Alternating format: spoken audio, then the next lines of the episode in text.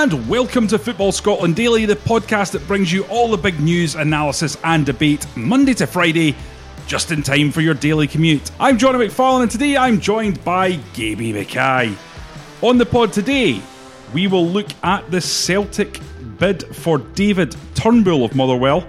We'll discuss what implications that has for his potential future Celtic teammates. Players like Tom Rogic, Callum McGregor, and of course, Olivier Ntcham. In more news coming out of Parkhead, we'll look at Christopher Jullien, a Toulouse centre half who's six foot five, who has been linked once again with a £10 million move to Parkhead.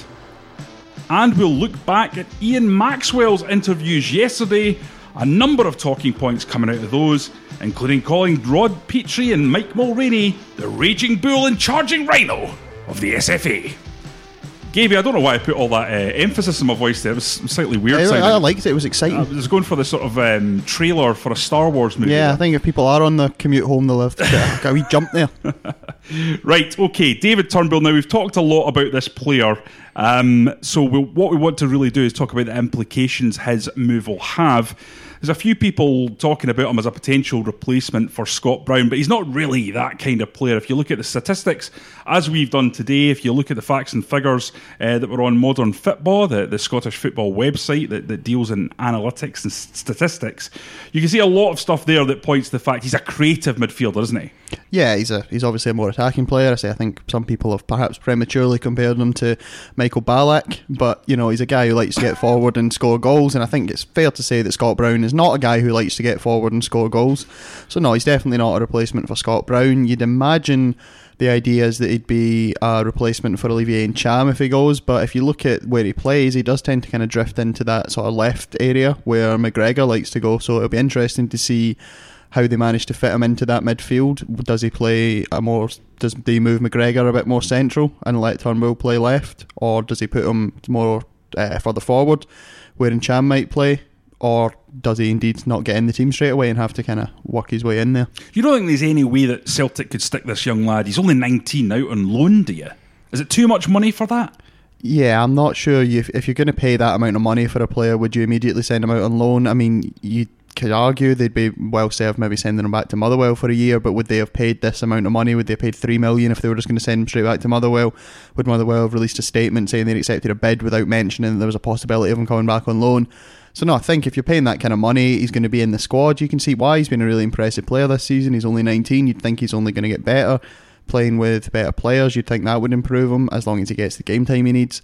So no, I can't see him going out on loan. I think he, he is there to stay, or at least they'll certainly give him, I'd imagine, the first six months of the season to try and break into the team, and then maybe you look at a loan move, like kind of how they did with Lewis Morgan last season. He came in from St Mirren he had the first six months, he had a kind of few cameo appearances, and then he got sent out on loan in January. So you maybe see a bit of that. We touched on Callum McGregor, Olivier Ntcham, and Tom Rogic. Uh, being in that sort of forward attacking area for Celtic. I know Ntcham sometimes plays a little bit deeper. Do you think Lennon will now look to get rid of one of those well, it certainly looks like Ntcham is going to be on his way. He, I think, he certainly wants to be on his way. He's given every indication. It looked like he very much had his head turned by Porto last summer, and in January he didn't really perform last season. You know, he's been linked with Porto again. He's been linked with Marseille. I think, I think he, Ntcham himself, I think, thinks he's going to be on his way. So you'd imagine he'll go. 18 million was the figure that was talked about. That that seemed unrealistic. That seems like the kind of figure that Celtic should have snapped uh, Porto's handoff for if that was really actually available. Yeah, well, they've got nothing like that now. I think it's fair to say after what was a an inconsistent season for Ntcham. I think we discussed on the podcast before. Marseille don't have any money, so they won't be paying 18 million for him. I think if they get 10 million or above, that would be an excellent bit of business for Celtic, really. I think that, you know, 10, 10 million, I think they'd snap your hand off for that now. So you could say maybe they should have sold him last summer or in January, but, you know, it's easy to say these things with hindsight. This is a difficult one for Celtic, isn't it? Because they've built up such a good squad from the Rodgers era that it's very difficult to replace like for like. Let's not beat around the bush here. David Turnbull, very fine young player, but he isn't Olivier Ntcham. Fair point? Yeah, certainly not yet. He isn't. Um, but then you think that maybe he's uh, being a, a, Scottish lad that he might stick around a little bit longer.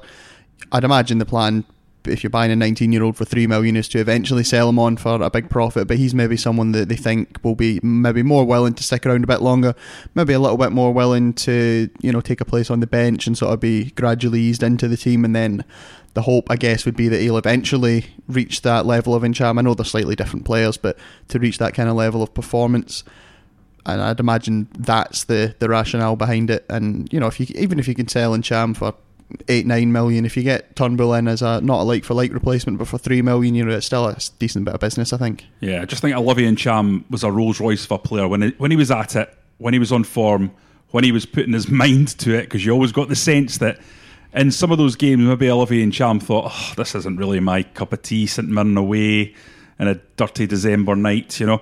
Um, in terms of what he is adding that Ntcham doesn't give, uh, you would look at his goals return this season 15, four from outside the box, and say that's what it is. Yeah, absolutely. And I think you've seen he's, he's good on both feet. There was one toward the end of the season, if you forgive me, I can't remember who they were playing against, but he had a shot with his right foot, it came off the bar, came back to him first time in the net with his left foot. So he's obviously very good on both feet. Scored a lot of goals. If you, you know, people have said if you look at the sort of the XG. I know some people hate that statistic, but if you look at the XG, he is significantly outperforming that. So you might not expect him to get 15 goals next season. Of course, the, the alternative is that he's just so good that, like Messi and Ronaldo, he massively overperforms the statistics. I'm not, to be very clear, I'm not comparing Turnbull to Messi or Ronaldo. I'm just saying that that's the, the headline, Gaby. Yeah, yeah, yeah. no, but so if someone is massively outperforming their expected goals like that, there are two things: it's an anomaly that they can't keep up, or they are so good a player that they sort of just exceed the, the metric. Yeah. So, well, I guess we'll see what happens. According to the statistics that I've seen today, 52% of his shots on target have been goals. That's pretty much, as you say, unsustainable unless you're, even if you're Messi and Ronaldo, frankly. But um, at the end of the day, you can't take away the fact that he has scored those 15 goals, and in a, in a team where you're going to be creating a lot more chances, perhaps he'll get even more. Now, let's talk about Motherwell. Um, this is going to be an enormous cash injection for the club. They already posted, I think, a, a fairly good uh, profit in their last accounts. I think it was a record profit, around 1.8 million. Seems like a club that's going in the right direction. You know, they've brought in the youngsters. They're starting to play a more attacking brand of football. Um, they've got a young, vibrant uh, guy who's running the club, CEO, and Aaron, uh, uh, Alan Burrows. You think it's a club on the up? I think so. I think they're also they're looking to move toward fan ownership, aren't they? If I'm not mistaken. So yeah, I think. Uh, well, the Well Society already is taking a, a big part in the. Yeah, but. It's, it's, underwritten by yes, someone, the, isn't it? Yeah. So, so there's a significant chunk I understand has been paid off now, and will continue to be paid yes. off for this kind of money. Mm-hmm. But eventually, it will yeah go into complete. Yeah, so they're mo- they're sort of moving yeah, yeah. further down that road. Yeah, exactly. So, yeah, I think they're in a really good position. You look at the sort of definitely the second half of last season, they brought in a lot of young players into that squad. They've obviously got a good youth development policy. The flip side to that, of course, is that Hastie's gone to Rangers and Turnbull's gone to Celtic, which for a club the size of Motherwell is always going to be the issue if you have players who perform that well. There's two clubs who are always going to swoop in and poach those players. But no, I think I think the I think they're in a good position. I think their crowds have been fairly steady over the last few years. Uh, they've definitely improved. I mean, uh, we remember five, six years ago when they were finishing second and getting into Europe, but then they had a few seasons kind of fighting against relegation. Whereas Robinson's come in, eh, he got two cup finals in his first season. Maybe the football wasn't great, but you know they got the results. And last season, certainly the second half of the season, they tried to move away from that kind of more direct physical style that he had employed, and they played a lot better football with some young players. So yeah, no, I think they're I think they're in a good position going into the new season especially with the injection of what we think will be what at least three million that they'll get for Turnbull. Now, I'd imagine that won't all be reinvested into the squad, but yeah, I think they're certainly in a in a good position. It's a big loss to lose Jake Hastie though. Turnbull and it looks like Chris Cadden as well. That is three very, very good players at this level going out of the team. So it's going to have to be a case of giving some of that money, as you say, back to the manager so he can make a difference in terms of the playing squad going forward because it will require a little bit of surgery, won't it? Yeah, it definitely will. But I think there haven't been too many of his signings that he's made that you could say have been turned out to be absolute disasters. There's some, you know, you get some hits and you get some misses, but I, I remember under Mark McGee, there were a few signings where the who were just, you know, dreadful. I mean, there was one who I can't remember the, the boy's name. I'm sure Motherwell fans will write in. I think he played one game and was never seen again because McGee, genuine quote, said he's not very good. Which you know, uh, and I don't think Robinson's had too many stinkers like that. Obviously, uh, you know, a guy like Turnbull, I think, is. Uh, you know, he's a talent who doesn't come along very often for a team like Motherwell. You can't just go in the, the youth team and pick out another Turnbull. No. But so yeah, it'd be very difficult to replace him in particular. But I don't think there should be too many concerns about Robinson being able to, you know, keep that team competitive. Do you get a sense that Celtic here have learned a bit from the John McGinn pursuit? Because obviously there was a sense that John McGinn was a fait accompli. It went on, it went on, it went on, and then at the very last minute, it felt like Aston Villa just nipped in and, and snapped him up. Now, we don't know, obviously, whether or not this deal has been signed and sealed yet, and that's still to be announced. However, we feel we hear that it's quite far down the line. Do you get a sense that Celtic have, have learned from that experience? I think it's just further confirmation that Peter Lawwell does listen to this podcast because I think, well, it might have been when you were away, Johnny, but we did uh, start a podcast telling Celtic, look, don't make the same mistake again, just pay up the money if you want them, and that's clearly what they've gone and done. So, uh, Celtic fans, you are welcome. well, another player that's been linked with Celtic today is, uh, and I'm going to do the, the, Scottish pronunciation so you can do the correct one, Gaby. I'm not even going to try and do the French accent. Uh, Christopher Jullien well, I kind of, I kind of did a hybrid there, didn't I? He is a big, strapping, six foot five French centre forward. He's played at youth level for under twenty level, I think, for France. Twenty six years old, played in Germany, and the rest for a couple of seasons. The rest of his career in uh, France. From what you've seen of this lad, do you think he could be number one, uh, a, a, a realistic transfer option for Celtic, and number two, do you think he'd be a good signing for them? Well, he obviously had a sort of good pedigree when he was younger. You mentioned him playing in that under twenty World Cup team. He was playing against the alongside the likes of Pogba, Kondogbia, Zouma, Lucas Digne. You know, he, a couple he, of decent players in there. Yeah, definitely. I think I think Yaya Sanogo might also been in there though, so you know uh, it would balance it. Uh, he went to Germany. I mean, you said he played in Germany. I don't. I think he. I think played would be the wrong word. I think he got about one game. I think he mostly played. It was Freiburg, was it? It was yeah, at? I think he was mainly in the reserves. He went back to uh, Ligue 2 with Dijon, and he obviously cut the mustard there because he got to. Oh. sorry, folks. Yeah, uh, he got a move to Toulouse. Uh, I think this this season he had nothing to lose. there you go. well, we're on the bad jokes. Yes, uh, I think this has been a difficult season for him. From uh, what what I've seen of him and what I've been reading today, Toulouse finished sixteenth uh, under the fantastically named Alain Casanova who's well, their manager, which is a good name. Uh, there was a 3 2 loss to Saint Etienne in September 2018, where uh, the newspaper L'Equipe put it that he had a very complicated evening where two of the three goals were his fault. um, he was actually dropped uh, in December because basically Casanova didn't feel that he was uh, contributing as much as he should be for his, his talent and there was a poll on a fan site around that time if the asking if the fans wanted him back. 68% said no. So i think he's not had a great season but i think there's no question that he is a good player. You don't get in that france under 20 team if you're not a good player. You don't get linked with the likes of celtic with the likes of celta vigo with teams like that if you're not a good player. And uh, i think from what I've seen of the Toulouse fan reaction, most of them, almost all of them aren't saying he's a bad player, just that he's had a bad season.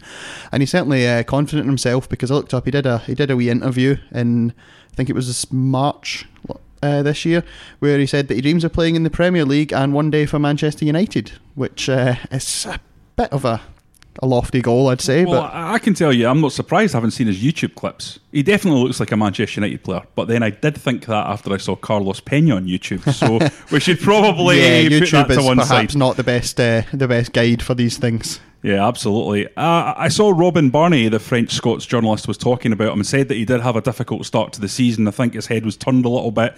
There was some speculation linking him with a move to the Premier League.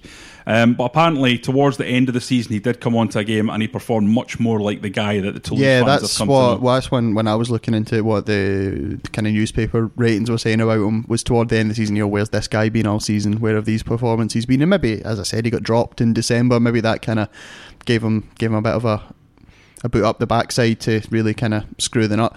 I think it depends. I mean, they're talking about the, the fee for him, which I think was eight to ten million euros, which is a lot of money. You know, if it was 10, 10 million euro, ten million pound, whatever. That'd be Celtic's record transfer fee. Are they going to be spending a record transfer fee on a 26 year old defender Yeah. from Toulouse? I mean, yeah, that'd, it'd be that would be a big gamble, I think. Uh, but he'd obviously physically, I think, be well suited to the Premier League. He's uh, Premiership. Apologies. He's six foot. You're never going to love that one down. No, That- that's going to be you. Your name is muck on Twitter now. I know, I know. I'm going to be getting slagged off on fan forums all over the place. Yeah. It's only a couple of people that get really, really hit up about that. it's one of my pet peeves on Twitter, to be honest, but never mind. Um, yeah, you're talking about the fee there, Gaby, and I, and I do agree with you that 10 million seems an awful lot. If uh, what it does more than anything else, I suppose, is confirm that Celtic are looking for another centre half. They've got Ajer in there at the moment. They've got um, Simunovic. Both are good players at SPFL level. We know that.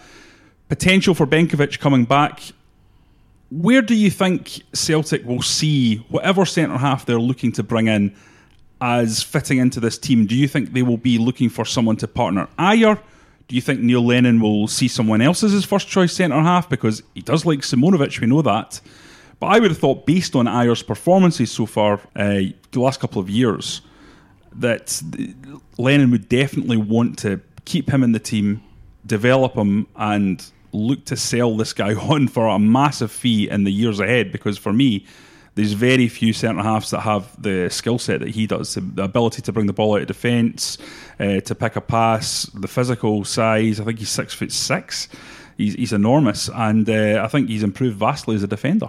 Yeah, I think he's the best defender I've seen in Scotland since Van Dijk, uh, which I know is big praise, but he's a he's a similar type of player. You know, he's a big guy, he's a strong guy, but he does have that ability on the ball. He can carry out defence, as I think people know by now. I'm a Kilmarnock fan. He was on loan at Killie for six months, played at centre back. You know, he's a class act.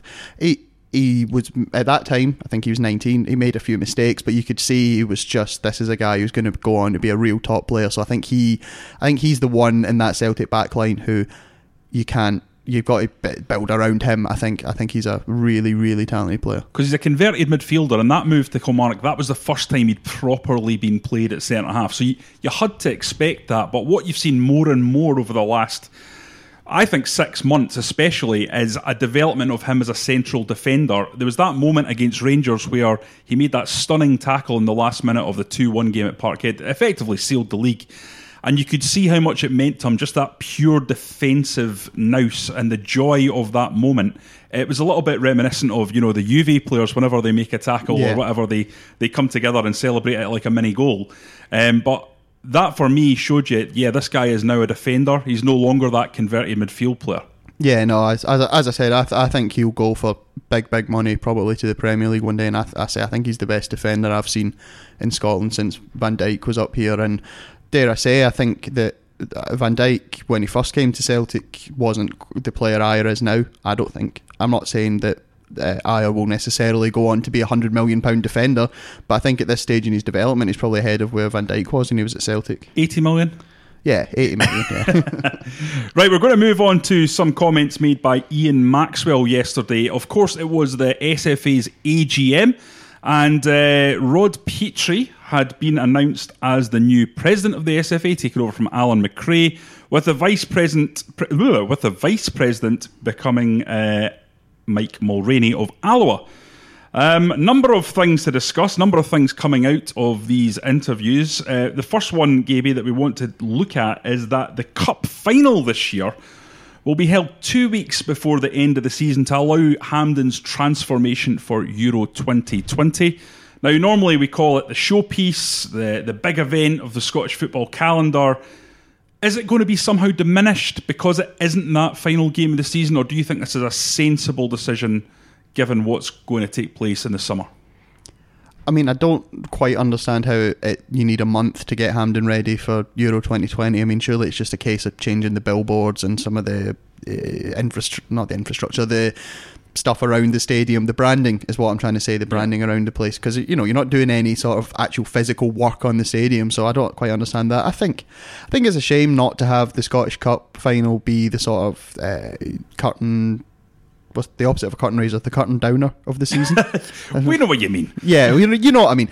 Obviously, this year the second leg of the Premiership playoff final was the day after, but this time it's going to be two weeks after the Scottish Cup final. I, I think it's a bit of a shame not to have you know the league season finishes and then you look ahead to the next Saturday. You get the Scottish Cup final.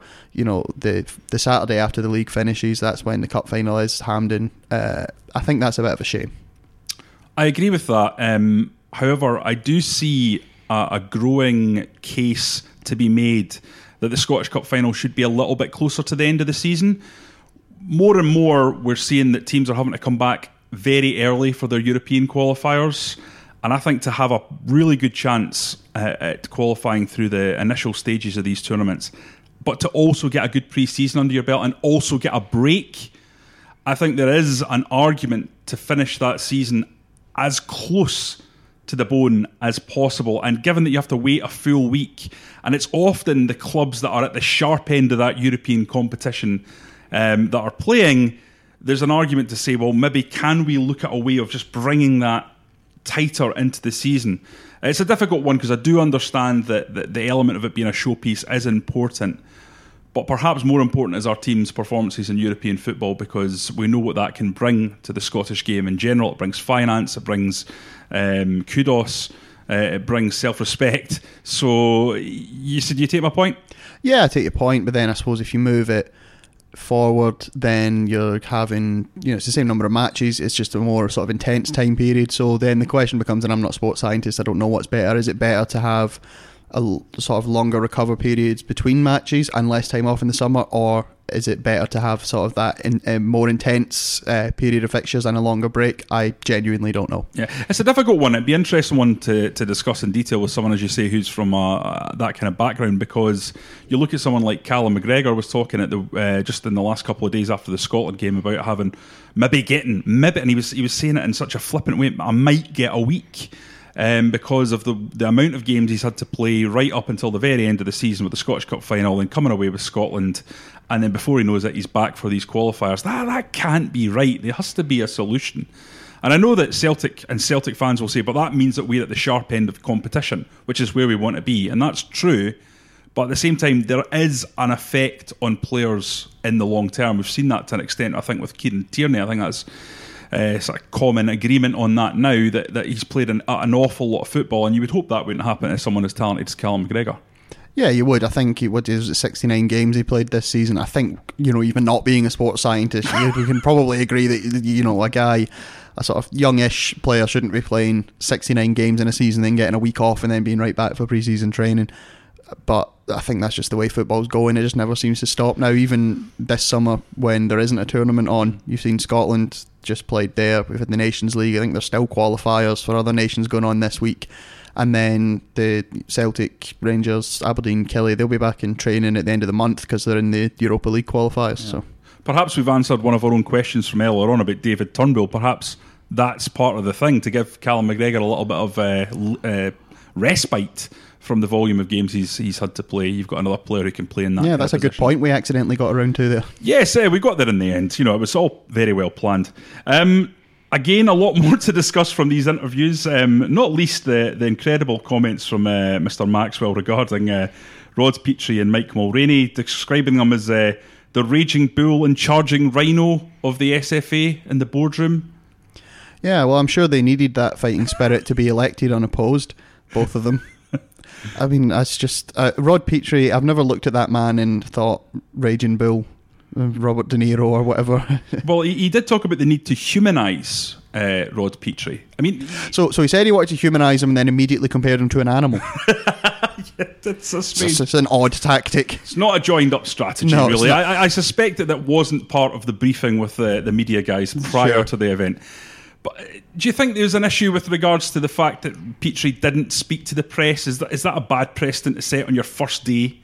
Um, you come into this job, you're the, the, figurehead for Scottish football, and you won't even take any questions. You'll take some photographs, um, but you won't take any questions on what your vision is for the the grand plans of the Scottish game going forward. Yeah, well, I think it doesn't help with the issue of transparency, which I think a lot of people is the issue a lot of people have with the SFA. As I said, both he and Mulroney were elected unopposed no one ran against them. Now the SFA would say and have said, well, people could have run against them. Obviously, you have to. There are certain rules about who can run, so not just anyone can run against them.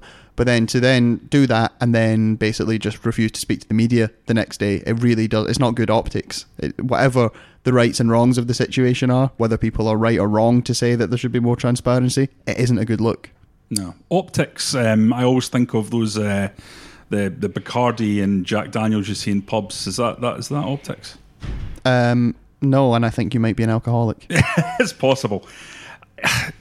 Uh, is there a a case that this role is more of a a personality that deals with FIFA, it deals with UEFA. It's the sort of FIFA, European... UEFA, and their presidents who were also elected on a post. Is that those ones? Yeah. Listen, we're going to put the the, the, the democracy element to one side. hundred percent. It's a very it's a very authoritarian thing to say, Johnny. we're going to put the democracy element to one side. We're going to park that. I hundred percent agree with you on that. But let's just talk about why the SFA do this and why this role is the way it is. You've got to assume that Mike Mulroney will be the next SFA president yes. as things stands, and then the guy that is his vice president will be the next SFA president after that. Um, is this because there's a there's a sort of there's an element of the role where you're working in the corridors of power at FIFA and the UEFA and UEFA, where you need to be someone who understands um, the the way European football and world football works. It might we might not like the way it works, but is that not part of it? Well, uh, yes, it probably is part of it, but then that. So if you elect someone that doesn't understand the way it works, who is not steeped in these this culture, it's very difficult for them to go in and actually be able to do the job properly. Yeah, but if we don't like the culture at FIFA, and I think we don't, then if you let people steeped in that culture, then how could you ever possibly hope to change that culture? Now, I know Scotland in itself, as a small nation, as one member of FIFA, can't change it's such a, a huge organisation, but if you're electing people, you know, essentially bureaucrats to do the same thing over and over again, that, as you said, there's a sort of succession plan, like Sith Lords and Star Wars or whatever, you know, um, I don't see how. And again, I, I mean, you know, for the concerns that fans have about well, the way football's run in general. We talked about the European Super League proposal yesterday. We talked about the IFAB rule changes uh, the other day. You know, fans, I think, feel that all governing bodies, the SFA, FIFA, UEFA, whoever it might be, are not accountable to them. And I think the electing, I'm not having to go at Rod Petrie personally, I've never met the man. Um, but electing people who, at least from the outside, seem to be of that ilk, I don't think helps uh, fans to feel that their interests are being represented in the game. And obviously, the game at its core really is about the people who watch it, isn't it? So, how would you change the SFA then in terms of the president? Obviously, with regards to the chief executive, it's slightly different because you're hiring somebody who's a professional to be able to do that job, who has to have a CV that can back up the fact they can do the job. It's slightly different. The president is more of a, of a um, figurehead. So, how would you go about doing that? If you could go in with your magic wand and your Ayrshire charm and change things immediately, how would you do it? I'd like to see. I mean, I think it says in the Articles of Association that to be president, you have to have had two of the last five years on one of the boards of the SFA, or to be working in quote an official capacity for a recognised football body. I'd like to see that kind of move because that is essentially just enshrining sort of insiderism, really, isn't it? I'd like to see more probably ex pros involved, maybe you know former heads of the players' union. Because if you look at the people who are on that board, none of them are ex footballers. No, I'm not saying that. Well, just, um, uh, Maxwell's an ex-footballer. Maxwell, okay, right.